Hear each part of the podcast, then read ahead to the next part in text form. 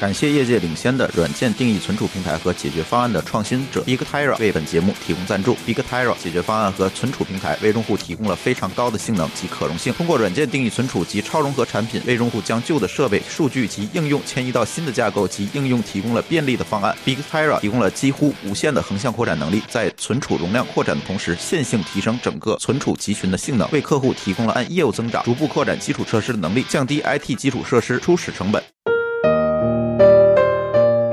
各位听友，大家好，这里是乱曹之巅。哎，这期为什么没有像大家预期的一样，我们去录了一期乱炖？是因为我们最近发现这件事情了。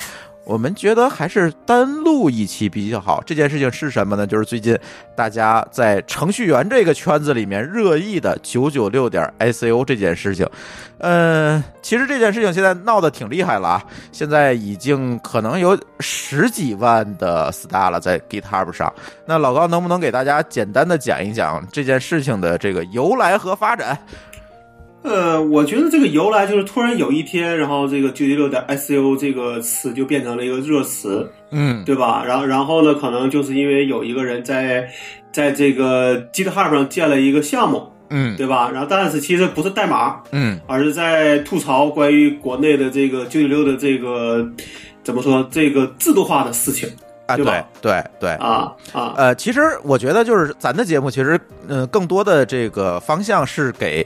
不在 IT 领域的朋友们去讲 IT 领域的一些事儿，所以我觉得这件事情我们可以讲的更深一点，就是给大家讲一个这个由来和发展。可以我讲一下吧，就是九九六。首先，九九六这件事情是什么样一个概念？就是指的是现在很多的互联网公司遵循的一个制度，叫什么呢？九点上班。九点下班，也就是早上九点下班，晚上二十一点下班，然后每周工作六天，这样显然这是一个违违反劳动法的行为啊。但是很多公司要求员工这样去工作，尤其是对于这些开发者、程序员们，对吧？他要求这样去工作。为什么叫九九六点 ICU 呢？这是一个域名，就是说你九九六迟早会进 ICU 的。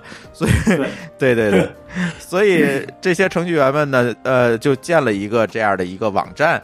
然后去声张他们的这个权利，然后呢号召所有的程序员去抵制这样不合理的工作方法，这就是所谓的九九六点 ICU 的由来。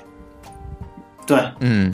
当然，今天跟我们录音的还有舒淇哈，然后舒淇其实不是一个开发者，他是一个产品经理。但是我们觉得这件事情，产品经理拖推不了锅，是吧？关我什么事儿啊？我怎么就对于某些公司来说，对某些公司可能当然，当然产品经理只是最最后干活的人，我觉得我们才是那个背锅的好吗？就是这个东西啊，对，这个不是说我们逼着你们程序员上赶着小鞭子抽，让你们一直不停。可能更是产品经理的领导们，对呀，这小鞭子抽在我们。屁股上，我们也很疼啊。对，你看这个大家不同的立场，所以要把舒淇叫来哈。但是我觉得在录这期节目之前啊，我我必须要先立一个态度，我认为九九六点 SU 这是一个好事儿，有总比没有好。而且开发者讲，你说这个项目是个好事儿，还是说这个是 这个这个这个这个这个天天加班是个好啊？不是不是，是这个项目九九六点 ICU 是一个好事儿。别误导我说九九六是个好事儿，那那不成，那不成，那就死了。对对对。所以我觉得，就是现在开发者敢于站出来，面对这种不合理的挑、不合理的制度，面对这些不合理的制度，发起他们能够控制形势下的这一个挑战，我觉得这个是个好事儿。这个我觉得咱先说在前面啊，这必必须说我们是一件好事儿，对吧，老高？对对，嗯，对，老高你怎么看这件事儿？啊，我自己其实可能，呃，哎，你不许做招聘广告啊。没有啊，这 个这个，我我们还是个小公司，对吧？但我觉得，其实我个人觉得说这种事情，很多的东西不是靠九九六本身来去能够，对，就是能怎么说，能够靠所谓的堆人堆时间就能把事情做起来的，没错，对啊，对。而且呢，我觉得我和老高这些创业项目也从来没有搞过这个九九六事情。比如说，别管是之前的项目还是现在的项目，你说我们什么时候九九六过？我们就觉得对啊，你说。再说就是，呃，我觉得九九六这种所谓的制度，理论上都是中大型公司才有能力去搞的，小公司不可能九九六。也不是，现在就是爆出来，你说有赞算小公司吗？他算中算中型了，他至少上千人了。好吧。大了。嗯，对，他至少上千人了嗯，啊。那他想办法裁员，其实也是可以理解的。反正我我自己觉得就是说，可能大家觉得有些人觉得说九九六是一个普遍行为，但我觉得可能还是因为这些中大型公司容易吸引眼球，并不是真的说所有的这个行业的公司都这样。那至少我觉得我们公司不这样，你公司那不这样。比如我们周边的朋友的公司就也不这样种创业型的也不这样。对对吧？但是呃，有些公司可能确实有，可能有些部门会这样的，就是或者说说临时性的这种加班，对这个你就很难避咱们免。说这个对这个制度你，你不能这样说，有事儿没事儿都九九六，对那就没劲了，对对吧？对，啊，呃，所以今天我们这期节目啊，也请来了三位的场外嘉宾。这场外嘉宾啊，有两位给我们录了声音，有一位因为重感冒，所以给我留的是这个文字。那我觉得可以先放一下。那第一位场外嘉宾当然是我们在国外工作的狗叔了，想让狗叔给我们讲一下在德国，在他们的 Google 狗场是怎么样的一个状态。呃，大家可以听一下，给狗叔给大家的呃留言和录音。大家好，我是狗叔。呃，我今天受珠峰邀请，谈一下从在外企工作的人谈一下这个关于九九六的一些看法。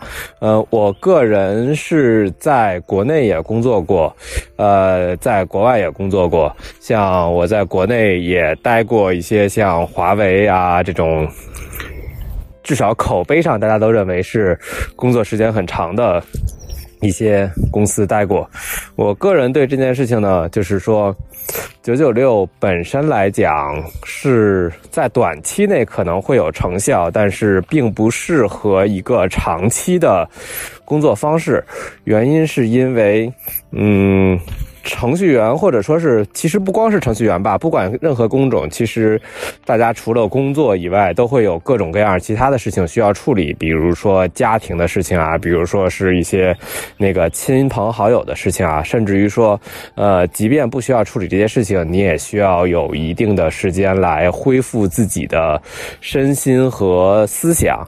呃，从这个角度来讲，如果九九六把所有的工作的把所有的时间都放到工作的话，那么势必会影响自己的恢复和自己其他生活方面的安排。那么从这个角度来讲，我个人是不是很支持，呃，就是国内像强制性的长期九九六这种形式，呃，九九六这种形式最后可能很有可能会导致的一件事情，就是员工在超额的工作时间内其实是消极怠工的。因为我在华为的时候，很多的人也并没有真的工作到晚上九点，只是为了去等晚上九点的一趟班车，并且，呃，在工位上其实大家也基本上是不干正事儿的。呃，谷歌和这件事情上就有一个非常明显的对比，因为谷歌会更强调事情要做对，在解决一个问题之前，首先是要先想清楚这个问题是什么，之后是设计这个问题，最后才是解决这个问题。所以员工，呃，所以谷歌本身会很。会给员工很大的一个自由时间来去考，来去做思考。比如，即便在谷歌内部的那个每个办公室都会设有所谓的冥想室，也有所谓的休息室，就是为了让员工在需要安静休息的时候，可以有地方做这种比较安静的休息。而且，谷歌。本身来讲，也会对员工做很多关于所谓的冥想。像我在我前两天刚参加了一个培训，就是花了两天的时间来教员工如何集中精力，然后如何做冥想，然后在集中精力的基础上，如何去产生自我意识和自我引导，最终。能够体现出自己的领导力，这是一个比较大的一个培训。像谷歌的这种培训还挺多的，而且时间都很长，和工作本身并不重叠。所以可以看得出来，谷歌对于呃员工本身的身心健康还是很关注，同时对于时间上也并没有那么的苛求，说大家一定要保证很长时间的一个劳作，都是。如果说你工作时间太长的话，一般那个经理和主管都会跟你说，你可能需要休息一下，比如说，或者说是每年，如果说你休的假期不够长的话，员呃，你主管也会跟你说该休假休息一下。就是谷歌本身来讲，对于这个员工这些方面的考虑还是很多的。大概这个就是这么一个情况。哎，这是狗叔的说法、是吧？因为我们知道啊，这个狗叔呢是在一个佛系的欧洲工作，是吧？他在 Google 慕尼黑的办公室工作，所以我非常有的时候我就非常羡慕狗叔的这个工作状态，因为我发现，呃，我基本上联系他三次，他有两次在休假。动不动就现在好像就在休假了吧？对他现在又去玩耍了，对，啊、一年三十多天假期吧。对，所以回头让他请客。对，所以狗叔啊，这在这个佛系的欧洲啊，确实是这样。而且我相信，Google 刚才就是像狗叔说的那种，Google 它确实是有一套方法论，让员工更高效的去做输出，而不是简简单单的去做这种九九六的这种重复的劳作这样的就是工作。对，就是他不是说在在你怎么说这个加班的前，就是不是在加班上做一个方法论。对，或者是说他不强制你休息，甚至他不鼓励你去加班。就不只是呃 Google 吧，我觉得好像一般大外企都因为不鼓励因你去加为大。外企一般来说法律都相对比较严，比较严格，对对，而且执行起来也相对比较严格。对，而且他加班的话，那加班费嗯他算的很清楚的，对，二点五倍、对三倍、两倍、呃一点五倍，他都会给不你算上去。对对然后另外他们也会有这种，就是就是这怎么说，就是就是倒休，对吧？不，调休你不算加，好像好像你可以你可以选，就是说你可以选是要加班费还是可以倒休。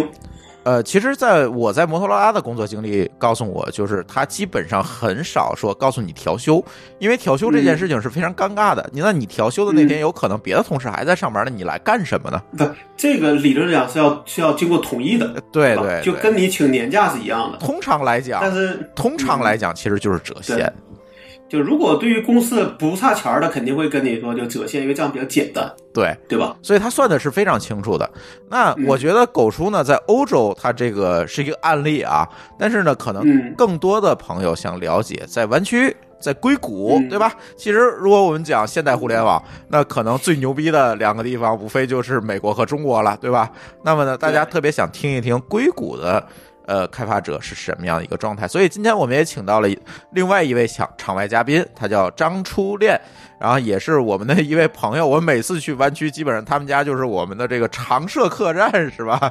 帮我们收收快递啊 之类的。他们家是你的菜鸟驿站，对，菜鸟驿站，对，所以哎，也可以听一听初恋，呃，他在湾区的一个感受。大家请听录音。大家好，我叫张初恋，目前在硅谷一家叫做英伟达的硬件公司工作。非常感谢朱峰的邀请，能有这样的机会跟大家啊、谈一谈我的看法。嗯，关于为什么湾区没有九九六呢？我觉得首先我们得看一下，就是说湾区大部分程序员的工作状态，主要就是哎每天几点上班啊？我觉得这个主要可能要分两大类，一个就是有家庭，还有一个是没有家庭的啊。这两类主要区别就是有没有有没有孩子。像那些比如说没有家庭的这个程序员呢，一般可能去的比较晚，比如说早上十点甚至十点多才到公司，然后他们呢干了一天之后呢，就会选择在公司吃晚饭，吃完晚饭之后呢，可能八九点之后才回家。那首先为什么要待待那么久？比如说我吃晚饭，因为比如说你回家之后你要做晚晚饭，对对不对？很很很烦人，对不对？然后呃，而且比如说八九点回家，可以很好的避开这个晚高峰，对吧？嗯，而且还有另外一个原因，就是说晚上往往比较安静，那你写代码啊、思考问题啊，往往效率会更高一些。嗯，这个是针对这个没有家庭的这个程序员。那对于有家庭的程序员呢，我所观察到的主要就是，哎，一般他们来的其实不会很晚，大概八点半到九点他们就会来了，然后他们一般很准时，五点可能就下班了。为什么呢？因为他们要下班要去接孩子，OK，甚至有时候，哎，比如说小朋友说哦生病了，必须待在家里，那他们就会请假，选择 work from home 来陪着小孩子。还有一个很有很有意思的是什么呢？每当小孩子春假放这个 Spring Break 的时候呢，他们可能会请假一周去陪小孩子。OK，啊，这个就是说这两类人他们的一个工作状态。那 OK，现在回到这个这个主题，那湾区为什么会没有九九六？我觉得最重要的一个原因就是说，美国人把这个家庭他们看得非常非常重，家庭的地位是肯定是远远大于公司的。OK，如果公司选择九九六的话，OK，那你这个员工，我到时候哪里有时间去带小孩，哪里有时间继续陪小孩，对吧？那你这样的公司在整个这个市场是没有大家都不会去的。OK，而且而且就算你实行了九九六，那你这个公司的可能就要支付，比如说一点五倍甚至多更多的这个加班费。你要知道，美国是一个法治国家，如果你不付加班费，OK，这样是会被告死的。好吧，这个是关于这个湾区为什么会没有九九六。那刚才朱峰讲到，就是说，哎，现在这个在如果从这个美国的教育跟这个中国教育这方面的这个异同，对吧？我觉得我并不认为美国的大学它在这个比如说教课上就会比中国的大学就是说教的更新，或者说就算新的话也不会新很多。那我觉得有一点美国大学做的非常好的是什么呢？就是说这里的学生其实有很多或者的实习机会，有很多的时间去实习。什么意思呢？比如说我以前在美国一个叫东北大学的一个学校读研究生，当时我们的暑假大概是四个月的，这四个月你都是可以去实习的。你想一想，就算比如在学校里面，通常来说他不会教非常非常新的东西，更多的是一些理论上的一些，比如说啊呃指导。OK，那但学生呢，大部分都会去公司实习，得到第一手的，比如说当前业界的最新的技术啊啊，大家都关心的这些是一些什么东西啊？我觉得这个可能就是做了非常好的互补。而这一点呢，我觉得可能国内往往就没有做的那么好。比如说你暑假。一般就两个月，两个月如果你去实习的话，其实公司是不太愿意的。为什么？其实两个月太短了，你不像美国，它一个暑假可能四个月的，你有四个月足够长的时间。甚至有些学校，像我以前读研究生的学校，他你一次可以去做八个月，相当于是两个学期的实习，都是可以的。OK，所以这就是啊、我要表达的一些看法。谢谢大家。哎，呃，初恋说了一下在硅谷的情况啊，因为他是一个硬件工程师，所以而且他在一个大公司，就是英伟达，哎，大家都知道，嗯、就做显卡的那个公司是吧？呃，所以他说了很多在湾区的情况。那我觉得他主要讲想讲的其实是两点哈。第一点呢，就是呃，在美国，如果你想强势的搞九九六，这事儿会被人告死。嗯，主要是那边人他都会告人家，啊中国人可能很少有这个这种意识去去说嗯告公司没错嗯，没错。第二个呢，他觉得就是在大学教育阶段，其实跟中国没有太大的区别，但是唯一不同就是他有很多的实习，也就是接触这种新公司和新技术的这样一个机会，而不像国内，可能你即便是实习，可能时间也会非常短，他其实并不能很快的接触到。社会上在用什么，或者这些大公司在用什么，所以说他进入角色的速度就慢，所以他需要一个非常漫长的一个学习期间。然后，当然这个学习期间有可能你在九九六或者是怎么样吧，对，嗯，呃，老高怎么看呃狗叔和张初恋的这个看法？我因为我们现在近期招的可能就是这两年相相对来说招的都是这种应届生，嗯。所以我个人觉得应届生呢，呃，就是可能普遍水平，就是咱不说最好的那一波啊，最好那波估计都被大公司招跑了。哎，对对对，但一般剩下的这些可能相对来说能力都不太好，嗯真的是一张白纸。嗯，就他的技术技能可能都不过关。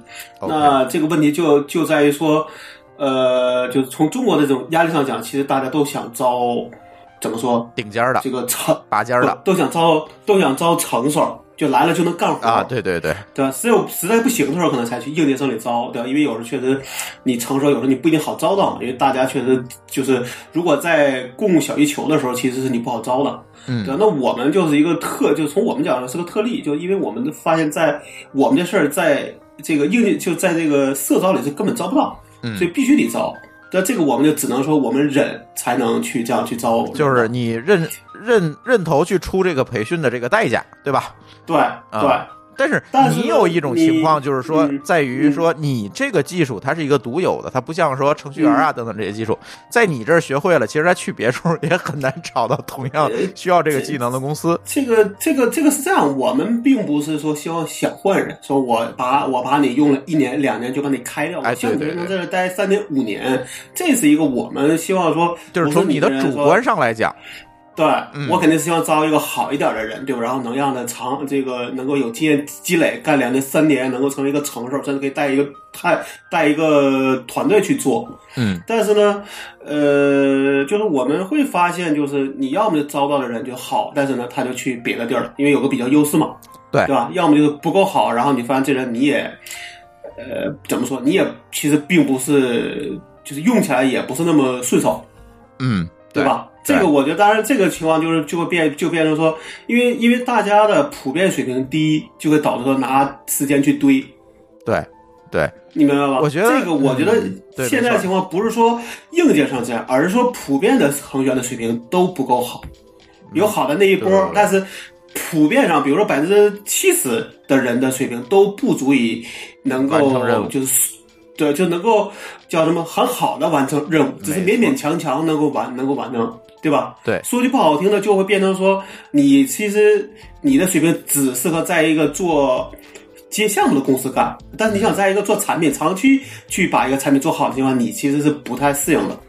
没错儿。然后我们还有一位场外嘉宾啊，因为他今天重感冒，所以就没给没有给咱录音。他说：“这个、咱就说是湾区的一个感冒大叔说的吧。”然后我们这次名字就叫感冒大叔是吧？呃，他说他发表了几点观点啊。第一点的观点是，湾区的大公司基本没有九九六，但是不代表不会加班。但是呢，如果像白鸭，也就是有赞那种公开制度化，你说我要告九九六了，那肯肯定会被人告死，而且会被会赔一大笔钱。这是他第一个观点。这这个我也相信，这确实是这样，对吧？呃，第二个呢，怕罚款或者被怕被怕被告死，其实主要是一个表面的原因。那如果我们再深层一步的去看呢，如果 FLAG flag 对吧？flag 指的是什么？这这可以给咱听友讲一讲。嗯 flag 指的就是 Facebook、LinkedIn、Airbnb 和 Google，就是说现在硅谷最顶尖的几家公司，他们叫 flag，就跟咱的 BAT 一样，是吧？flag 任何一家。这个 flag 里面任何一家九九六了，但是其他家没有跟进的，所有员工都会跳槽。比如说 LinkedIn 搞九九六了，那我就去 Facebook 了，你就留不住人了。对，所以说他们之间是很不可能会达到这种九九六的默契的。这个默契就会被员也会被员与被员工告，对吧？对或者说禁止挖脚都会被被告呢。对的，你会搬自己石头砸自己的脚嘛？就是说，对，而且呢，这个但是他觉得这个情况可能跟国内就正好相反。国内的现在情况就是大公司都在九九六，对你没得呃，相对大公司的大部分是没有可没有制度化的九九六，应该都是各个团队自己来去决定的了。呃，对吧不好说，咱接着往下说，听他的吧。嗯，呃，第三点就是说，着眼长期的话，根本就不需要九九六，这是他的观点。就是比如说，亚马逊它的这个焦点在用户，Google 的焦点在技术，呃，Facebook 的焦点在产品，这些呢，每一家都各有所长。就是说，在一定的层层面上，在每个层面上，它都形成了一个垄断，但是它不能垄断所有，对吧？那么呢，形成垄断之后，他们要干的一件什么事情？他就是要用长期投资，也就是说，在长期在技术上投资，来巩固自己的垄断地位。但这种长期的技术投入，其实靠加班堆人是没有用的。也就是说，堆人堆时间这件事情，它形不成垄断，因为你能干，别人也能干；你能堆人，别人更能堆人。那这个东西是形不成技术垄断的。对，而且呢，他的有一个个人观点啊，就是指人月神话这件事情，其实在软件工程里面这个讲了很多啊。一会儿老包可以给咱展开去讲什么叫人月神话。那么人月神话在技术上体现已经超越了工程上的体现，因为工程可以堆人堆九九六，但是技术本身其实你很难通过堆人来形成这种垄断地位。这是他第三个观点。那他第四个观点指的是九九六在创业公司其实是一个普遍现象，全球都一样。哎，我觉得他这个说的的非常对。美国的创业公司也是九九六是吗？对，但是这是有一个前提的，前提是第一个就是垄断几乎一定会被打破，对吧？以雅虎、呃雅虎、呃 IBM 等等这些公司，其实硅谷的整个的呃商业氛围就是一个新公司打破了旧公司的垄断，然后再来一个新公司打破原来旧公司的垄断，它就是这样形成的硅谷的这样一个文化。所以在创业公司早期几乎都是全员全时投入的，但是问题在于但是问不就是他那个不是被逼的，对没错是大家觉得真的想把这个东西没错做成一个好产品，对吧？是一个可以打破垄断的东西，大家愿意去。那这个每个人的精神状态也不这一定是自愿的。我在这个 team 里，我想大家干好这件事情，我自愿的去加班，这是没有问题的，对吧？而且呢，在一个创业的环境里面，员工二十四小时在线其实也没有问题，因为是因为员工看到了他巨大的增长的潜力，对吧？而且呢，确实员工是得到了激励，比如说他有期权、有股票等等这些东西，我看到这个潜力，我当然愿意九九六了，对吧？甚甚至是所有的时间，就没错，就除了不能投入的时间以外的这个属于是创始人，就像咱一样，对吧？咱在国内创业，其实一二十四小时，你想的其实都是这些事。你你除了睡觉，只要是睁开眼睛，对对吧？我没忙别的，其实所有的事儿 都就都在想这些。你睡觉有可能你在想这件事情，对吧？你做梦想都是这样。嗯但是在这种情况下，这个九九六它就是一个伪命题了，对吧？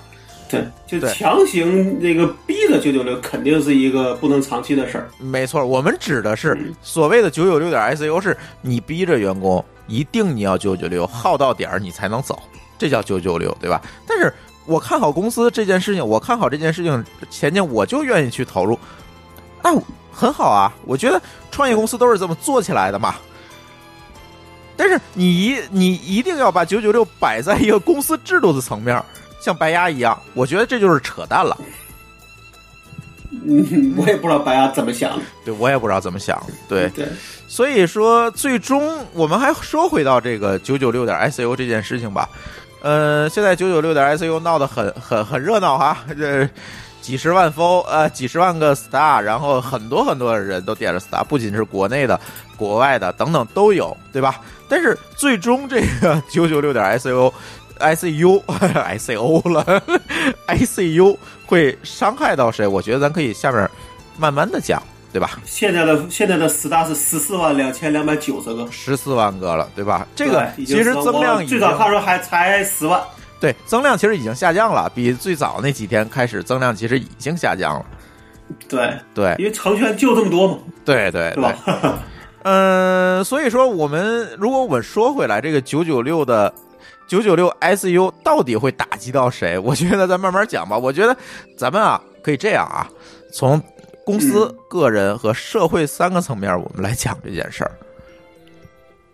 如果从公司来讲，所谓的人月神话这件事情，我觉得是不存在。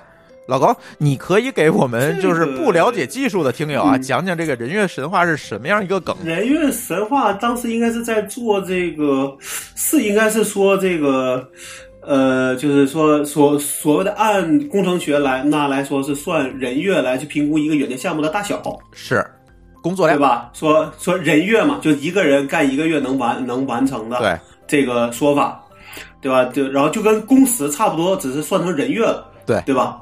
但是呢，他的那个人员神话的意思就是说，你不能在一个所谓以大量人员和较短时间，其实不能真的缩短软件开发的进度。没错，就是堆人是没有用的，就是这件这件事儿。就就或者就是偶尔有一些事情能行，不代表所有事情都都行。这个就跟我们常举的一个段子是说，一个女人生孩子要十个月，你不能拿十个女人让她一个月就生孩子，没错儿，对吧 它不是一回事儿。对吧？嗯而且我觉得一个最大的问题就是说，理论上你不，你假设是叫九五五，对吧？这是正常工作时间。对，那你理论上讲，跟九九六相比的那个额外多出的时间，实际上是你的 back up，没错儿。对吧？嗯，你如果把它当九九六算，也就是说你没有 back up，你一旦按照这个估出的这个时间，或者这个怎么说，你估计的有问题，那么你就没有一个后退的一个地方了。而且在软件工程领域，通常一定会出问题。对，一般来说，好，他们说这种带就能够估得很准的时候，基本就是说，基本上 delay 是正常的，不 delay 才是不正常的。嗯，没错儿，就是软件工程它是有这样一个特性吧，就是它 delay 其实你很难预估到在这个项目发展的这个创造的这个过程中会出现什么不可预期的问题，这个你是很难预测出来的。而且你一旦是一个团队去开去开发，那么沟通成本，包括你前面的这个软件的需求分析、产品设计，对吧？文呃文档啊，对吧？包括测试，所有的流程一旦非常长之后，你会发现说这种叫什么？就是这种复杂度会变得更高更高，可能都不是个线，对，都不是个线性的它。肯定是指数的。对对你人越多，其实沟通起来会越来，因为每个人的水平可能不一样，对吧？没错儿，对吧？对对对，当然也有人说啊，就是比如说 这个特别多的朋友最近在朋友圈里我看去说，就是说华为员工就情愿九九六，因为人家给的钱够啊，对吧？嗯，如果真给的够了，就假设说那个二点二七五倍的那个值是对的，那我为什么不能招两个人呢？呃，因为管理成本会指数级上升啊。你管理成本高，可是你你的成你的实际上你的 backup 时间变多了。没错对吧，对，因为你多了一个 backup 嘛。对，因为你还你还有个问题，就是说，你假设说咱们认为说这个呃 delay 是正常的，也就是说，你一旦这些人都是九九的在干活，你发现一旦有问题，你只能招更多的人，嗯，没错，对对吧？对，那就会发现说，我的如果从一个正常的一个公一个这种在膨胀的公司来说，它是不断在招人，然后做更多的项目，然后做更多项目之后，发现人不够，然后就又变成了一个私人，变成了个死循环，嗯，对对对？吧？那那如果说它一旦变成一个就是咱们说的好人不够的时候，招的都是一般的人，那你其实这个产品到了最后，其实我就是烂摊子可、嗯是可想而知的。当然说，呃，像你说的话叫又不是不能用，对吧？但是我觉 得不是我说的，什么叫我说的？不是不能用。那我的意我的意就是说，如果你做的是一个长期产品，那你一定要在乎质量，对，对吧？尤其这种系统性工程更是这样。对对，我我我给你举一个实际例子吧，就当时我们做 EC Shop 的时候，那时候其实就是我们同事在做，嗯做了个一点零，然后又发了陆续发了几个版几个版本。嗯当时我当时还没有特别参与嘛，也是后期就到了呃，就是发了几个版本之后，我才具体去对对对对参与的。嗯在论坛里，你知道反馈最多的呃这个用户的反馈是什么吗？啊他们说产品还行，就是 bug 太多。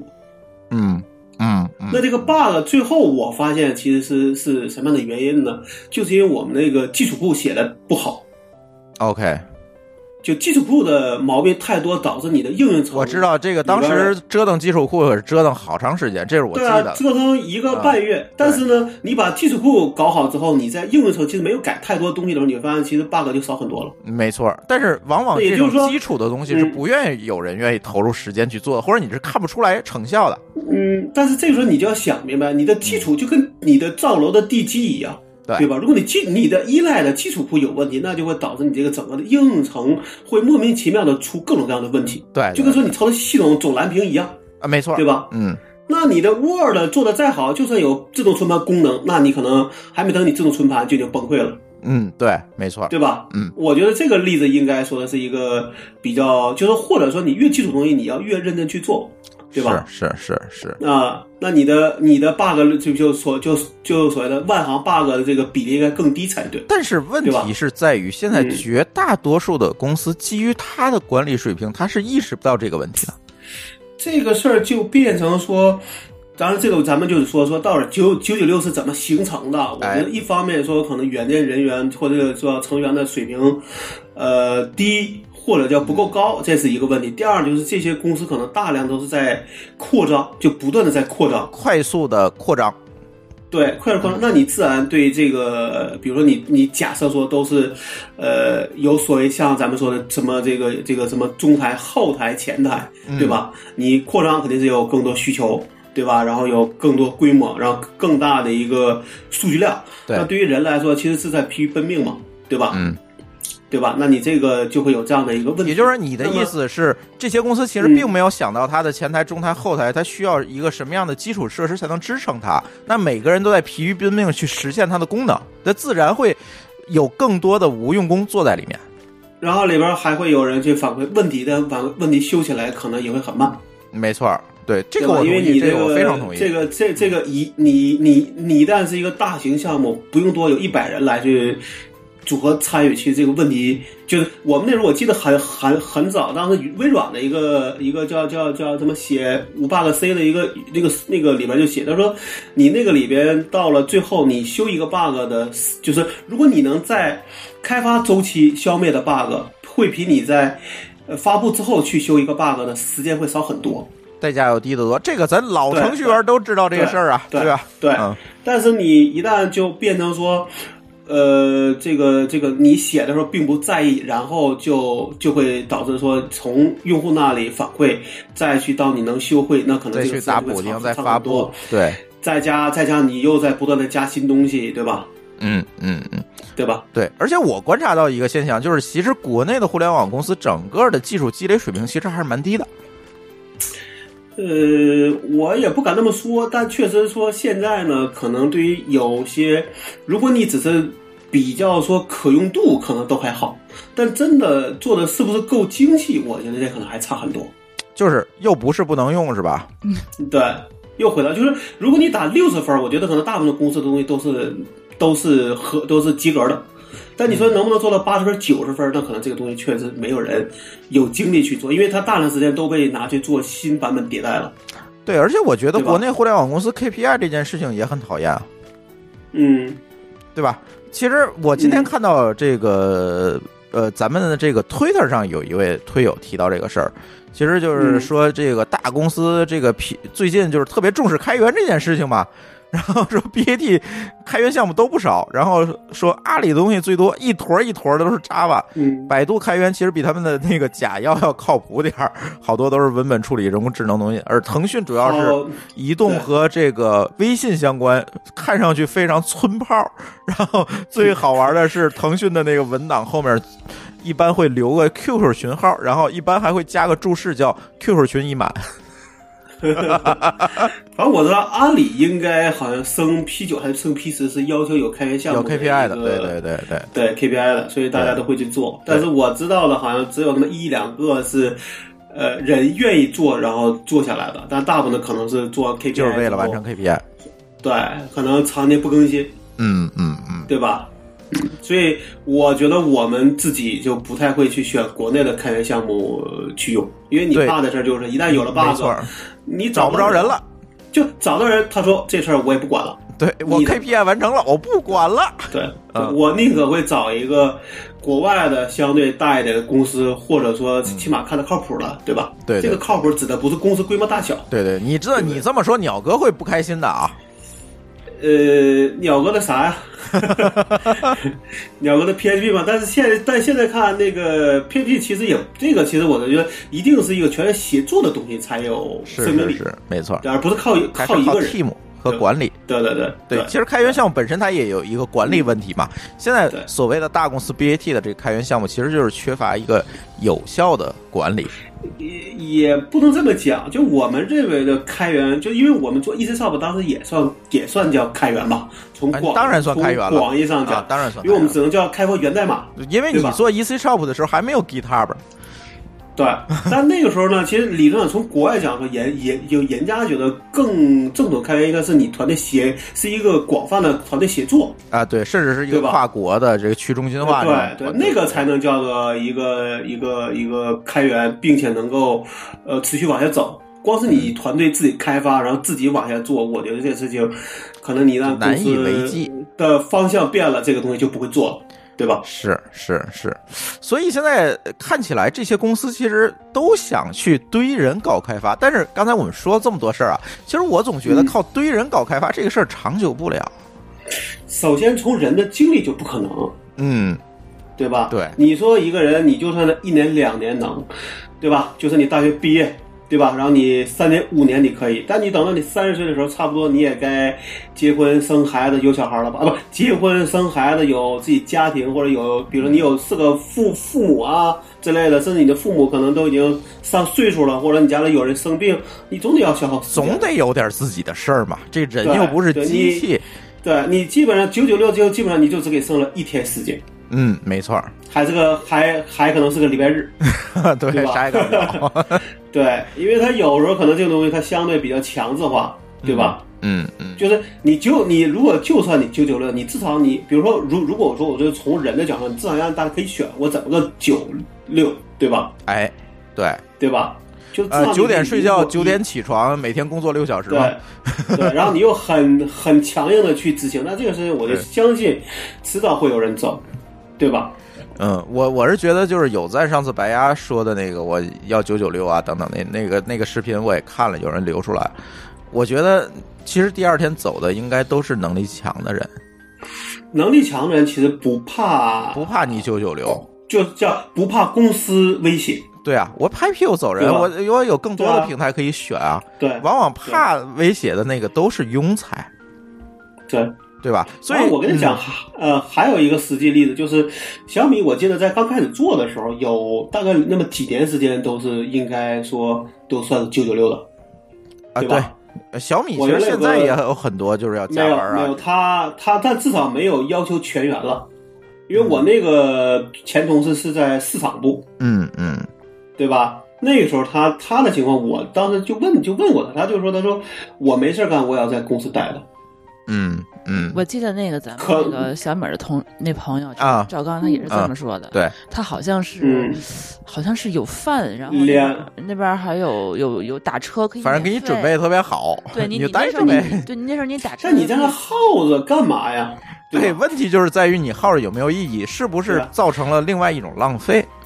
而且我我个人觉得有一个问问题就是他人其实有有时候一旦你的。呃，就是就是什么，就是如果你跟他说这事儿能做完，你就可以走，和你说这事儿你做完你你都不能走，那他可能就会把这个不好。对把效把效率变低，嗯，对对，对？吧那好，嗯我跟你说，很正常的情况就是人的是有所谓的这个惯性的，一旦效率变低了，就很难再提起来，没错儿。对对吧？我我我举一个我自己例子，其实就是九九六这个事情，为什么我觉得扯谈？是因为如果我们只是看程序员这个群体啊，如果你一天让他十二个小时，九九六嘛，让他一个嗯十、一天十二小时不停的写代码，这件事情基本是不可能的。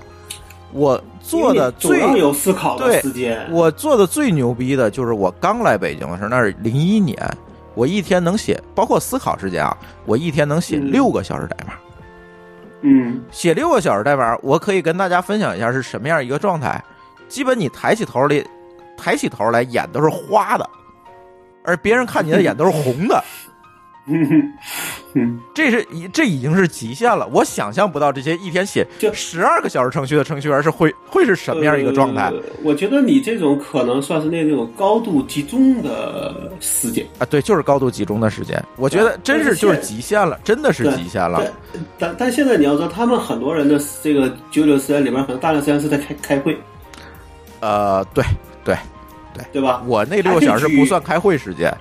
还可以举一个实际例子，我原来有个那个你认识的人在百度待了一年，他啊跟我说，他就说他白天的时间大部分时间是在开会，对，无你无论是有意义的还是没有意义的，他大部分时间都在开会，都在然后他真的写代码的时间是在下班后，然后美其名曰自愿加班，然后当然当然说最后人家百度是允许倒休的，对，百度其实这一点咱不能不对不能说挨个黑，对吧？我觉得百度这一点做的还是蛮好就。在这上，至少你看有一个符合所谓的一个呃法律的一个，就至至少吧，比那个说强制拘留还不给钱，对吧？那个要好很多，对吧？对咱只能说相对论吧对。那种对吧哎，那种就纯属耍流氓了，像有赞啊、五八之类，这就真的就是耍流氓。嗯嗯，对啊，然后我觉得就是我个人觉得说，你比如说像我们这个这个公司现在不止就基本其实开发的人不太加班，然后编辑会加班，那加编辑是给这个加给给加班费的。对，但我个人是说，可能我的情况就属于那种，就是属于说睁开眼睛就会想着怎么干活，对吧？因为我我我，但是你可能我觉得啊，我觉得咱俩都是胆儿小的人，我真的是怕被员工也告。也不是胆儿小，嗯因为这东西真的是说，你发现你那么干之后没有效果，哎，对，你又是个小公司，你稍微也得有能有能力的，拍屁股走你人了又给不了那么对那么多钱，人家干嘛呀？对，对对吧对，除非人家能图，哎，说我觉得确实我在九九六我能学到东西，对吧？这个其实其实人都会去评估这个所谓的一个呃怎么说这个这个利益关系的，对吧？对对对，对吧？没能力的就会想说，我九九六至少我能保住这份工作，对吧？那有能力的，其实对于他来说，如果我同样放了两份工作，对吧？一个呢是给呃怎么说九九六但不给钱，一个是九九六但给加班费或者可以倒休或者有其他的利益，那你说你会选哪个？对呀、人都是理性动物啊。对对。嗯所以又说到第二个问题啊，刚才我们说的都是公司的问题，第二个问题我想说一下咱们个人的问题，是吧？就是程序员个人的问题。我倒是觉得，其实我们在其他期的节目里，我们也聊到这过这个事情，就是我们总发现在这个行业里面不思进取的。程序员可能是多数，当然就是不思进取这个事情在社会上永远是多数啊，这没有办法。但是我总觉得在这个行业里面，很多人本身其实他就是在混日子，嗯，但这件事情可能说说出来，很多人不会就是一同意工作，对，就是一工作，就是一个工作，我就是一个谋生工具。对，对，那天啊，我我因为我们有一期节目请到的那个嘉宾啊，我就不说哪期节目啊，请到的嘉宾的嗯老公啊，是一个程序员，在哪儿？滴滴哦哦呃，膜拜啊，膜拜。然后呢，嗯就是录完节目我们就一起吃饭嘛。当然，她老公没有没有参与这个吃，呃没有参与录节目的过来吃饭。嗯，问了两句，因为他也是一个程序员嘛，就是嗯问了两句，我们就我们就会明显的觉得这哥们儿就是把这个事儿当成一个工作，他并不热爱这件事儿，是一个所有的选择中待遇最高的，最优选，对吧？对吧？待遇最高的，他不热爱这件事情，他不会把自己的工作想更多。比如说我深入的问一下，比如说你们现在这个 AI 啊等等这些事情，你们是怎么用？他不知道，就是连想他都不得不准备想想一下回答我只。要只要能够达标，就不会绝不会再把它做得更好。如果放在咱，咱可能会想一下，哦，摩拜现在嗯在哪一方面我们可能会用到人工智能，他最起码会听到一些，但是他很直接就告诉我不知道。就 就是是不会在工作上面浪，不会在公司身上浪费一分钟的注意力。对，我觉得这样的程序员，因为我我我曾经在节目里说过啊，就是两个职业可能是需要终身学习的，终身保持好奇心的，一个就是嗯 IT 行业，一个就是这个跟医疗相关的这个行业，医生，嗯，对吧嗯？他需要终身学，嗯因为技术在不断的迭代更新。药也在不断的变，对？对对，但是呃，问题是我现在恰恰的发现，很多程序员他不在这个状态里。其实我觉得医生领域可能也会有这个问题。哎呀，肯定也有吧，对对对，肯定也有，对就，是就是，我觉得就是属于就是他就是个人形的专家系统，哎对。对而且还是那种做的不太好的。对对对对，就这个这个这些医生肯定将来都会被 AI 读片儿啊那些东西解、嗯，解决掉，对吧？啊，咱就不说那个行业，我就是说现在我们遇到的程序员可能，呃，是因为近年啊，这个程序员的可能待遇啊各方面的提高了。对，哎，变成了一个、嗯很多人进入这个行业就变成了一个投机行为。就是很多的培训班啊，对吧？这种远见学院啊，就为什么会爆满嘛？哎，对我就想找一份收入相对来讲比较高的职业，当时游戏火行业火的时候也是这样，没错，对吧？一堆的培训班教你说怎么说，你三个月、六个月就能够怎么说进入游戏行业对做做做程序员嘛？嗯，没错。哎，舒淇，你觉得你？我觉得你跟程序员打交道比较多，你觉得现在程序员是什么样一个状态？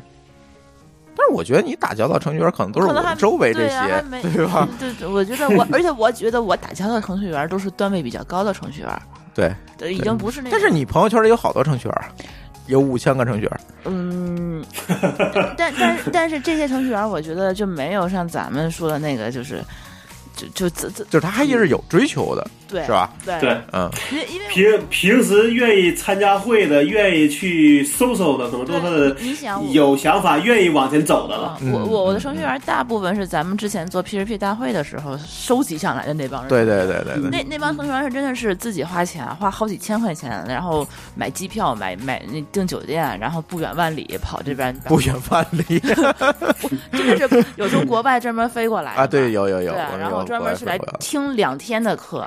对，你你这个，我觉得他们有有这种上进心的程序员，已经不像是你所说的那种，嗯，就是能对力比较那种，对那话那话怎么说来？就是这个里边最平庸的那一部分。对，所以所以我觉得我我能看到的，反而是那些还蛮牛逼的，他们这一些一天到晚说那些话，我觉得我都是觉得还蛮厉害的，嗯嗯就是嗯那种。嗯然后也有也都蛮有想法的这些程序员，然后一看看自个儿，哎，动不动哎，后面一看就一堆大牛们在那点赞，反正把我觉得这都是这样的程序员，所以我觉得我没有什么可特别可以，嗯嗯嗯，对，因为我也不招程序员，我也不知道他现在现状到底是怎样。，OK，嗯。嗯，老高，其实你现在也很少招程序员，呃，我觉得我要招肯定是想招好的了，对吧？对对对烂的也不想用。对对对，但是，好的不太好招，对吧？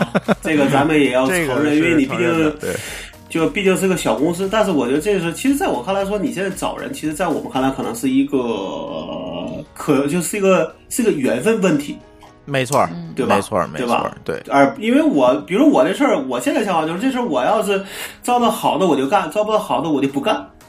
对吧我现在我们做的就我们的 to do list 是没有所谓 deadline 的，就大部分是没有 deadline 的。对对对，就拍着脑袋说今天觉得这个重要，那就做呗，对吧？然后你说你做一个月还是做三天，只是咱们要预估，预估之后觉得行，那就做，对吧？真碰到问题了就先放一边先扔了，对对吧？因为这事也不是说你真的招两个很一般的人他就能给你做出来，他也是干不定，对吧干搞不定，对对，他也搞不定。所以我们现在的情况，因为我们还有很多东西是。我们都没有所谓的可以学习的地儿，就要自己去琢磨要怎么做，你明白了吧？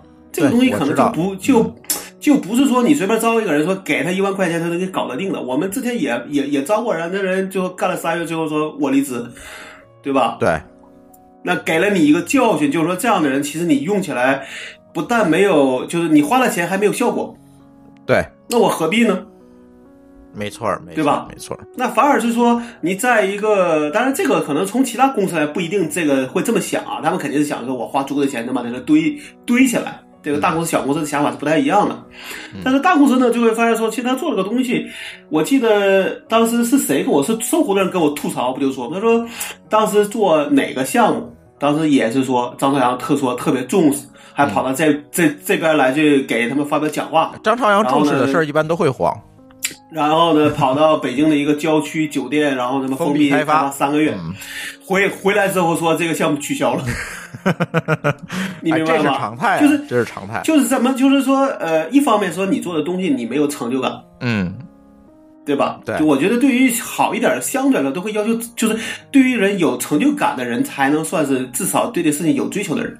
啊，对，如果他只在意你的钱多少，那这人可能也就是一个把这个东西当一个工、当一个工作的人，咱不能说他好好与坏。但是我觉得，我就觉得我可能我从我现在角度，我不愿意招这样的人了，嗯，对吧？我宁愿招一个，就说，哎，这个你你跟我谈钱，对吧？我可能给给不了，但我至少认为你这个人是有你你有你的追求的，没错，对？吧？而且是是钱之外的追求，对，对但是这个话咱说回来啊，人各有志，对吧？有的人愿意我在这上有追求，有的人可能我就做一个工作，这个本身我们如果去看个案的来讲，我觉得这不是问题。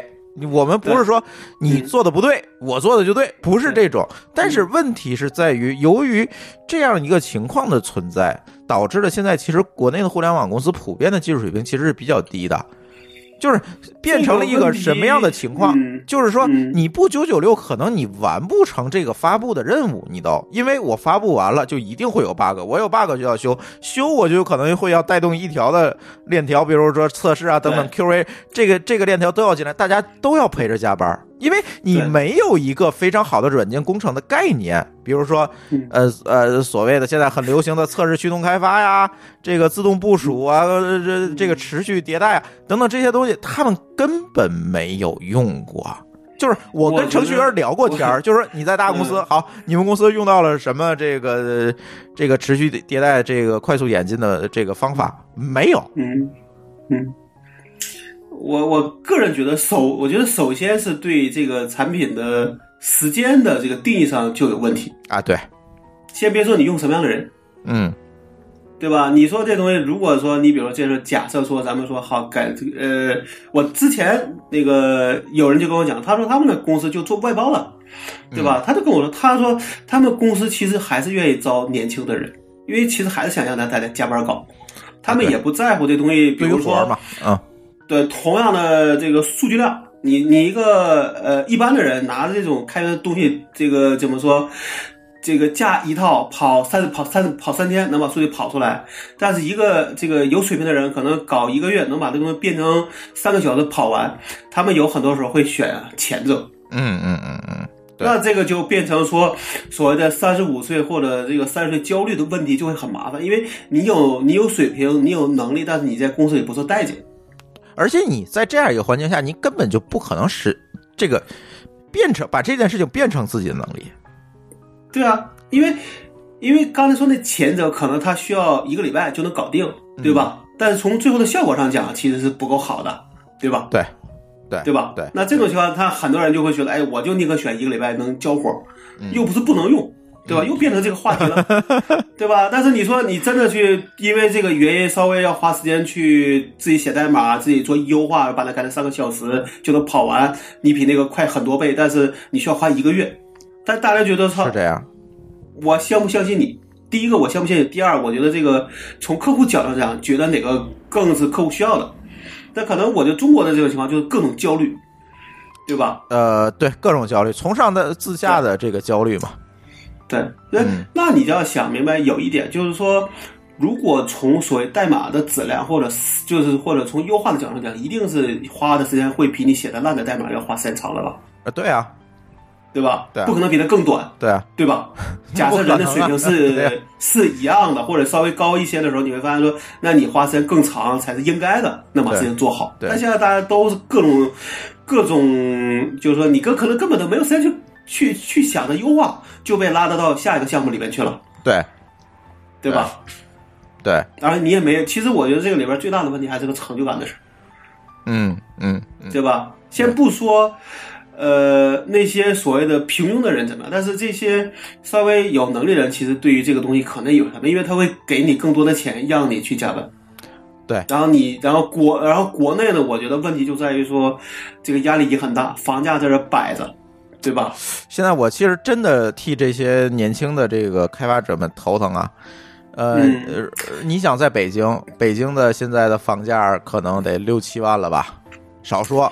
差不多，啊差不多，六六七万了。五环吧，啊。五五环得五六万，我还真没注意过。嗯。然后这个你即便是一个月能挣嗯，三十 K，五，对，三万块钱，啊你俩月才能买一平米房子，俩月你买一平，你这还是在你不不吃不喝的情况下。不喝的前提下，你说这个，你说现在年轻的程序员怎么能看见头？但你这样的话就变成说，你这么去挣钱都看不到头了，所以你不如重新规划一下。但是问题是哪个行业还能挣三万块钱月薪？不，我说规划是说能不能是就靠说我去把自己能力提高，能一个月挣六万块钱，是是，而不是说我靠加班一个月只挣三万。嗯，对对对，而且我是有一个观点啊，就是这个万真的，如果九九六这件事情引起了重视，说，啊，真的这个我要严格执行这个法律，你们就不能九九六，对吧？就就得嗯九五五。那问题是在于，如果在这种情况下，企业更倾向于什么？他一定会倾向于留下来那些好的人，对，对吧？对吧？那可能你不能堆不能堆人嘛。对，但是所以说，可能如果九九六这件事情真的是要法律介入，或者说我们要严格执法，那最终倒霉的很有可能是那些混日子的程序员啊。呃，我觉得就从现从现在的现状啊，今年毕竟大部分人都在就怎么说，都是以各种理由或者各种方式去做人员的优化，对对吧？对，不说不叫裁裁员，叫优化。优化，那理论上讲，可能里边会有这种躺枪的，因为可能是比如说业务他不做那，那哎，好坏都、对这部门砍了都会裁掉。啊，对，对，但是我觉得如果他有的好，他也会内部转岗，对吧？嗯嗯。那不要的人往往都是那些哪儿都不会要的人。但是有意思的是在于，有人写了一个爬虫去爬了九九六的所有的 star，、然后嗯发现了真正去掺和这件事情的人，往往是那些经验不是这么丰富的程序员。嗯，怎么说？他一他一定没他一定没想明白自己的竞争力在哪儿。对，我 觉得你说九九六 ICU 这 ICU 这件事情，最终可能倒霉的就是那些摇旗呐喊的混日子程序员。嗯，这个我没仔细看那个、那个，我我也不知道那个东西到底嗯就是五年以上经准不准啊？对五年以上经验的程序员基本上就是零，没有，嗯，基本上都是刚入行两年左右的嗯这个程序员掺和的因为可能。两年的人往往往是加班最多的人。嗯，对，对，嗯，对，所以这个也挺好玩的。我是觉得九九六这件事情真的，如果被引起重视，我要严格执法，可能最终这个 但这个事情，我觉得有有的时候人是一种叫什么？呃，就是你你你你你你你怎么这话怎么说？就是你你其实你真给他换了个环境，他也不是不能学习，啊，对，对吧？嗯只是有的人要求高，有的人要求低。嗯，对吧嗯，你说我六十分及格，那我就六十分；但你要说七十分及格，那我也能做到七十分。我觉得在我看来，很多时候人的智商没有大的大概这个区别，你做的又不是一个真正创造性的事儿，嗯，对吧？对。呃，那唯一在于就是你要你你是不是对用功，认真的去想这件事情。对，那你其实我觉得，咱不说你能不能大家都能做到，比如九十九分，但是我做个七八十分总还是能做的，啊，对对吧对对对吧？对对但是这里边就是我之前看了一个谁讲那个，我觉得我有时候是有所谓的保留意见，就是他就说你加班多了就没有时间学习了，啊，不可能，对吧？嗯，我我自己觉得说，其实真的好还是在你自己，就是你自己这是主观意愿你你你就你就应该把你这个说在学习这个事情能够融合在一起才是最好的。啊，对对吧？对对对，因为毕竟你说的这个九九六，它也只是跟你说的是个形式上的九九六，对吧？对对，你真想在里面学，你还是能学的。没错，九九六其实真是就是 就是他后面就是在混时我我觉得混时间了。个对个人，可能很多人他说，哎，我要学习，但我这是在是是在给自己不学习找借口。对，这个咱之前节目聊过这个给事儿。对，你真的给他说，我就九五五上下班，他回家可能就是第一件事是打开电视，嗯，没错，嗯对吧？嗯，那这时候就反而比的，我觉得有一个不有个不好听的话，就是说，呃，同样，比如你跟我都加班，那最后三年下来看谁水平高，对吧？对，那这个其实才是你的真正学习能力在哪里。你可能真的想，就是说，你时时刻刻都在想着怎么能把那个东西做好，怎么能把那个东西没错，没错，呃，给它优化到让让你自己满自己满意，而不是说公司要求多少分儿你就 你就做个最做个最低线就那就够了，对吧？首先你必须热爱这个行业，我还是这个观点。对。对吧或者至少就你不你热爱，加上你有成就感，愿意做一些你能让你自己满意的事儿。我觉得这个首先是一个你能愿意变成一个水平高的人的一个呃怎么说，就算是一个准前准前提条件吧。没错，对吧没错，嗯嗯，因为就说那句话说，人就是人人的本性是懒惰，你凭你凭什么能在外边玩，非得坐在前面看电脑呢？没错，对对吧？对，那游戏又没人给你钱，对吧？因为学习本身在最开始的时候是没有钱的，对吧？你得学好了之后才说，哎，我这东西对我有什么可以去这是一个长期投资高的嘛。职位，对不对？这是个长期投资，那为什么你要这么做？而往往人呢，就那时候就说那个那个谁，那个头条的人说什么，就是那种叫你要那话怎么说来，就是钝感，对吧？嗯，对，对吧？对，嗯嗯，我觉得人是一方面啊，就是我我想说的是第三点哈，嗯，第三点就是我们讲的是社会问题，就是我我们现在其实也发现了有些东西是不得不的行为。就是其实刚才我们也聊过，就是这种恶性竞争 竞争，我们带来。舒淇已经睡觉去了，再见。嗯，哈哈哈，再见，祝他幸福是吧？嗯，就是这种恶性竞争带来的这种不得不加班这种情况，其实也蛮严。今天王大夫跟我说这件事，这这个项目你我就要求你三天上线，你怎么办？对，你说你干不了，那有的是人干，对，是吧？这这个就会变成劣币驱逐良币了，哎，对你明白对？，然后你三天能干的那个企业，那那个质量，你肯定是没有办法保证的。对对，能用就就不错了。对，然后西桥那期节目结束之后，其实也有很多朋友给我反馈，就是这个嗯所谓的软件版权问题，我觉得特别类似，就是说嗯我把所有的正版软件买来，我放一屋子设计去做这件事情，很有可能我的利润就是这个买版权的钱，我就没有这么高的利润。对，那别人不买，我耍流氓；我们买，那最后吃亏是谁呢？嗯，这就是问题啊！就这个就变成说大家的空间都不够大嘛。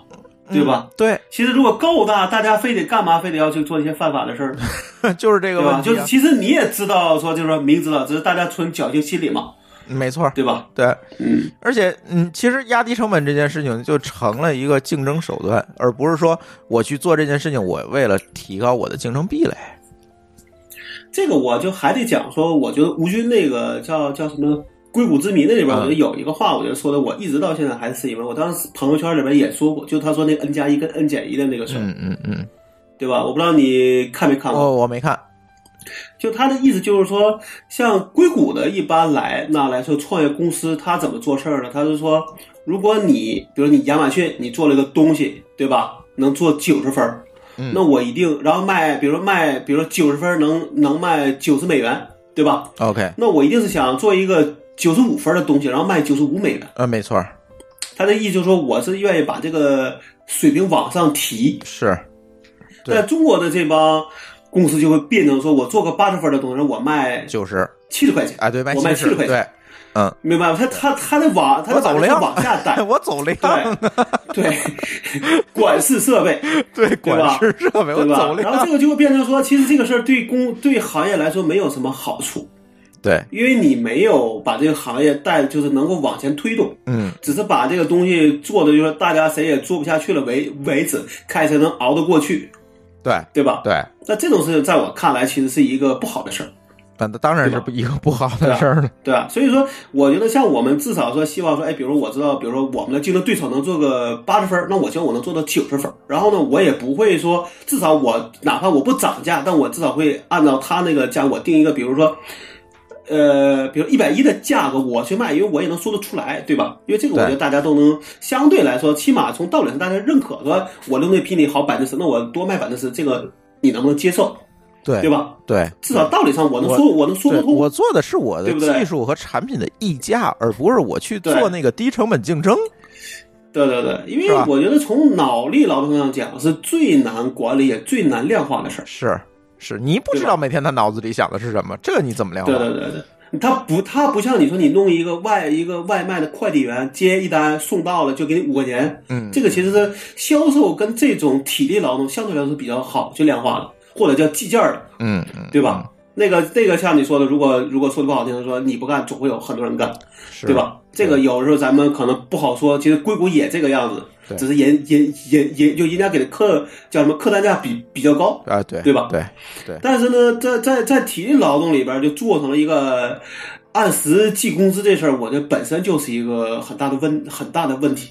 对，那自然就是大家就大家在磨洋工耗时间，然后低水平竞争没有好处。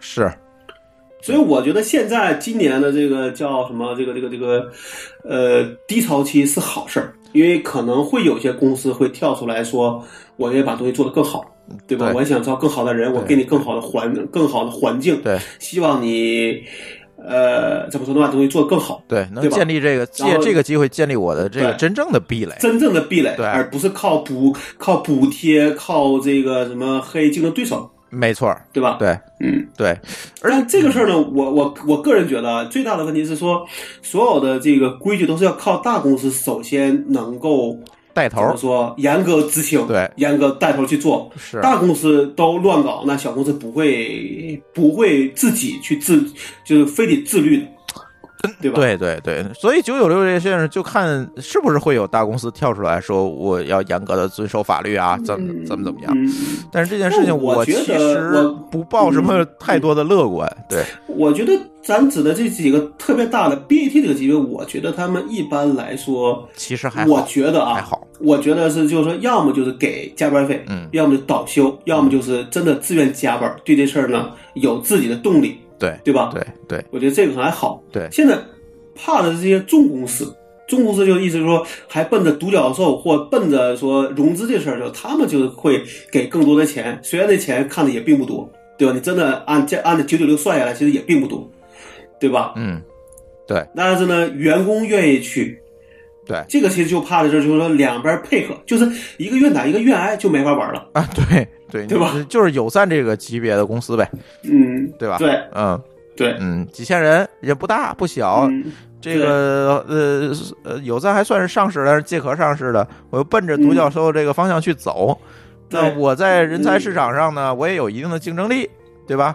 对，嗯，就怕待遇呢一些也相对给得起，嗯然后从所谓的这个画饼上也能还算能画，嗯，对吧？对，这些公司才比较痛苦。但是我觉得这事儿是一个，在反正在我看来，这是个不可持续。因为你像小米，为什么前几年他做九做九九六，就因为那时候他说的也是有饼可以画，但你发现说你一旦你的收入或者你的就是你的估值到了一定地步没法再涨的时候，其实你发现你的饼就画不动了。这是一个双向所有人选择呀都需要大家就不信你啊就跟啊，呃，第第一个是不信你，第二时间已经待足够长的人，他就要变现了。对对吧？对我不可能你的等你一辈子平时给你的这个待遇给的是一个打包的，说比如说平时的相对低工资加上一个股票期权，对然后呢要要求我多投入，但你终究有一天要给我回报。对呀，所以我在觉得说，那个小米的上市理论上讲不是，就在我看来不是雷军自己的意愿，哎，而是被逼的无论是投资人还是员工。对对对对对吧？我觉得这事跑不了的，因为你说这个事儿，你说你就就包括我自己说，你比如我这个东西做了六年，其实我现在也有点懈怠。为什么？就是这个原因啊！你的这个鸡血不能永永远打下去，对 对啊，对吧？对吧？对对那可能我也需要说，比如说我从美国回来，其实这段时间相对来说就不太在状态，所以我就早睡。嗯，我的唯一的好就是我觉得，你唯一你让人能够尽力投入的一个前提，就是你让他自己能规划时间。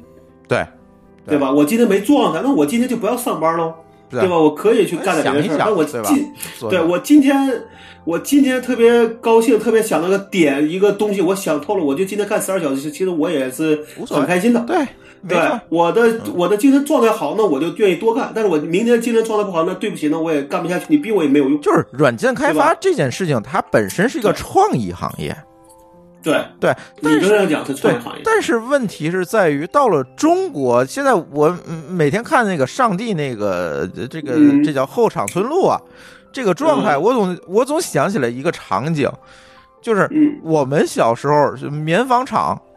每天上班的那个场景，就是它变成了一个劳动密集性的东西啊。基本上现在就是一个劳动密集性，就包括就是咱们说的这个更可能大家更认为的这种广告公司算是创意公司，哎，对？吧？对基本上可能也是靠加班儿，啊，广告公司对也是加班，这吕桑说过呀，对啊对，也是靠加班。嗯嗯，但是我就是觉得，就是你本身软件行业、互联网行业，其实真的从根儿底下来讲，从它诞生的那一天起，它其实就是一个创意行业，对，是吧？尤其程序员这个职业更是这样。但是到了今天，到了我们今天的国内市场，往往就变成了一个劳动密集型的，就像当年纺织厂这工作。但是我现在最担心的是，当年纺织厂大批量下岗那个状况会不会再出现？那我认为它肯定会出现啊。呃，我觉得这就是说，所有的行业可能都会有高潮低谷是一样的，是，啊，对吧？那只要你有但你但凡有了低谷，然后你要考虑到你的成本，然后可能对人的这种要求，呃，对要求，甚至说你真的做到天花板了。哎。对吧？对你再扩张也扩张不动的时候，你自然就会缩减规模。或者是建立更高的一个技术壁垒。那对，当然，这些对劳动密集型对人是的蓝领，不行的，对这些蓝领他对没有办法给你堆堆人是，对对对，他们是不能给你靠堆人堆，就是堆。就中国现在最大的问题就是你堆一万个人也堆不出来一个诺贝尔奖，对吧？诺贝尔奖它不是靠堆人堆出来的，对啊，对吧？对对所以我总觉得，反正说一下结论吧，我总觉得这个本身啊，九九六点 ICU 这件事情是一个好事儿，就是因为大家嗯终于意识到我要拿起一个武器。来保障自己的权利。当然，说很多人其实并没有拿起法律武器，其实这些事情都可以仲裁。那在这期节目里，我我们就不细说了，因为时间有限啊。但问题在于，这是一个综合问题，这或者是说这是一个社会性问题。所以你搞这个搞一个也也确实可能不完全是靠说单方面的一个对抗就能解就能解决的嗯，。没错，甚至说如果我严格执法下来，可能就像我刚才说的，可能会有让更多的人失业，对，是吧？因为问题在哪儿？因为你技术发展的瓶颈在哪儿？而且国内的管理水平和意识在哪儿？我不是说黑国内的这些管理者，但是确确实实，因为我们接触了这么多国内国外的这些管理者、这些公司，那我会发现国内的管理水平确实很低。这个你是没有办法去否认的，这个我也觉得说跟低水平的程序员是相配的，呃是相配的，对 他们他他们是一锅的，对吧？对，但是我们总要往上走嘛，这个产业我们总要往上走，我不可能原地踏步，我们总要去寻求突破，我建立自己的技术壁垒，那怎么办？那可能今天建立九九六点 S A O，呃 S A U，然后在那个 ISO 里面去写东西的那些人，很有可能就变成了代价。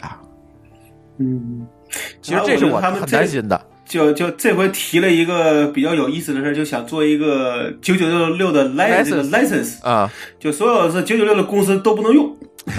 问题 是这是一，个这是一个创，这是一个好创意，呃，是个好创意，对吧对。对。问题是在于他连劳动法都不遵守，你还指望他遵守软件授权协议吗？嗯，怎么怎么说呢？我觉得至少你在名在名义上你赢了，啊，对对对对吧对对对对吧是是，至反正也是个办法吧。至少至少你可以谴你可以谴责他，嗯，对吧？对。嗯然后啊，我们有一个听友的问题，其实我觉得正好跟这期节目比较应景哈，我就一块儿列了出来。这位我们这位听友叫深海游虾，嗯，他列出来问题是这样，其实他想问咱们主播啊。呃，他应该不是 IT 行业内的人。他说，咱们国家正处于这种升级转型的关键期，国家现在的货币政策也宽松多了。这些从年后年后的地方债的扩扩容速度和年后我国股市的这波行情，还有科创板前所未有的速度上市，也可以看出国家对科技投入、产业转型投入有多大，形势多迫切，而且国家内外部压力都非常大。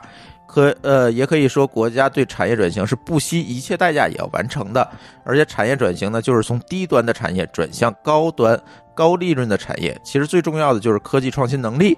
呃，现在我国高科技产业到底有什么样，在世界产业链里是什么样的地位？而且我国的科技实力领头的企业有哪些？我主播认为，以后是老牌科技企业主导转型，还是国家政策支持的创新公司有超车的机会？呃，这位听友他个人感觉上啊，创新需要长期技术积累，现存的科技企业，各位主播可以聊聊都有哪些方面的优势？呃，可以对未来我国科技生态变化和现在投资机会有哪些？有哪些投资机会可以聊聊？然后觉得咱比较熟悉这个行业嘛，所以希望咱多聊一聊这方面的差距。然后包括 科创板可以聊一下，我觉得科创板算了啊，这个是这个事儿我也不炒股，我也不熟。但是关于这个科技转型啊等等这些问题，我觉得可以聊。而且那天我觉得这位听友在听友群里说出来之后呢，很多听友觉得他有一点小粉红，就是他说的有一点主旋律。但是我倒觉得这个这个问题是非常好的，因为这个问题其实代表了我们现在国家大多数人对这个科技行业的一个看法，而且很多人其实并不在这个行业内，所以他了解的可能也不是说这么多。我们可以借这个机会给大家讲一讲。嗯，我倒是觉得推荐他先去看一下那那本《硅谷之谜》，哎，嗯。因为因为我觉得那本书的一个最后的结，这个所谓的结论，理论上讲说，硅谷不是靠怎么说，靠这个政策导向的，没错儿，这个其实我特别想跟他说，对吧？或者加上它的，比如说这个地理位置好啊，对吧？呃，那个背靠大学，这些都是叫什么？是充分条件。就是我对吧我那天在群里说，这位听友就是嗯我给他一个说法，就是说没有任何一个牛逼的公司是靠政府的投入和支持做起来的。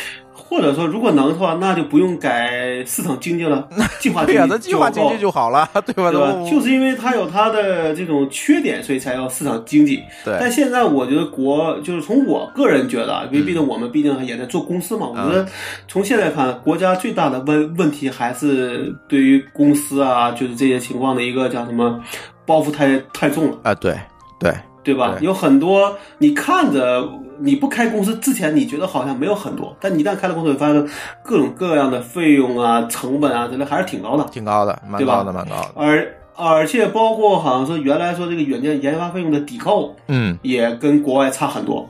呃，就是研发成本这一块的抵扣嘛。对呀、嗯，那你好，那你问题是这样，你如果说你做一个所谓的这个这个叫什么这个科技创新，嗯，也许你要创新，就是你要花三年四年的投入才能去做出一个事儿来。是。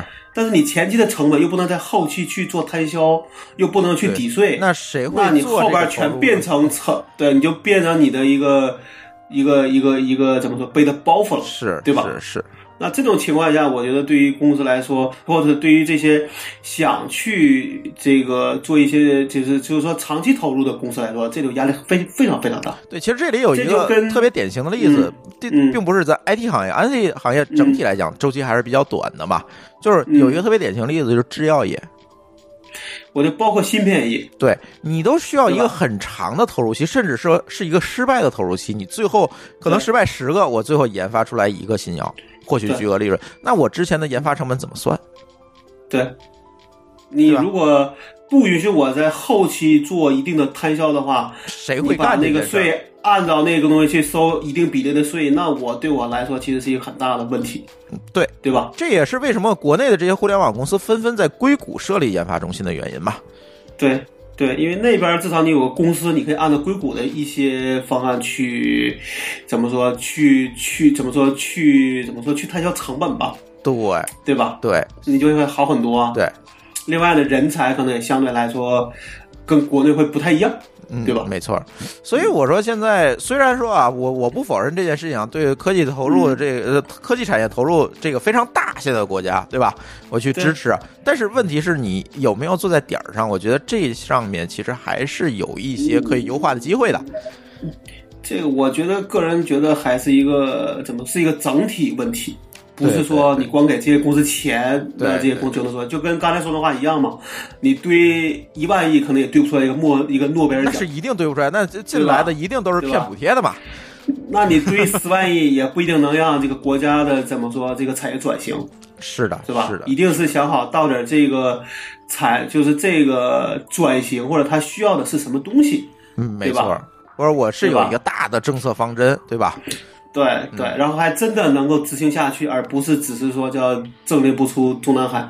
嗯，没错对吧，对，嗯所以在这一块上呢，我理解这位听友想问的问题啊，就是说他觉得现在科技发展的非常快，我有没有一个新新的这个投资的机会？我觉得他可能是在做一些投资，但是我总觉得可能在目前国内的这个政策。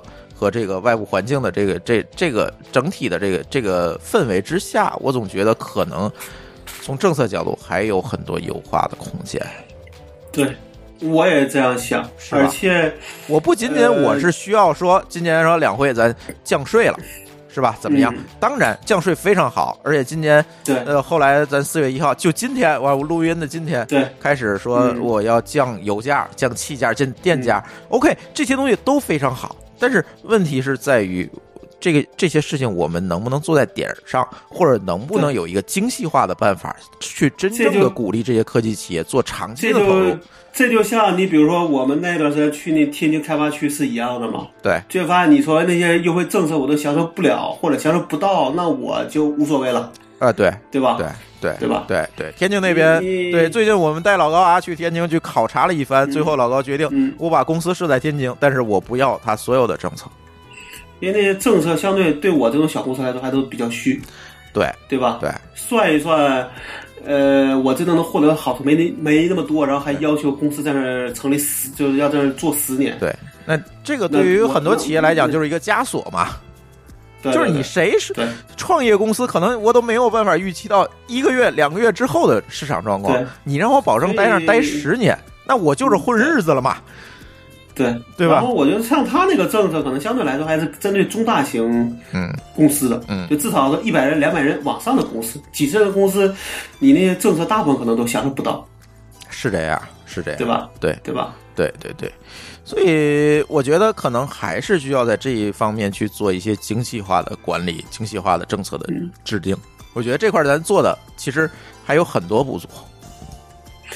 呃，科创板我觉得也只是说又开了一个板块吧，嗯，嗯我大概看了一眼，可能会稍微好一点，但是你真的还得拭目以待。还得看，还得看。对对对，对你看看他前期塞的那些项目，那那些公司，你就知你你就知道了。好，唯一一个，呃，我我我们相关的就就是那个 UCloud 吧，优克劳对。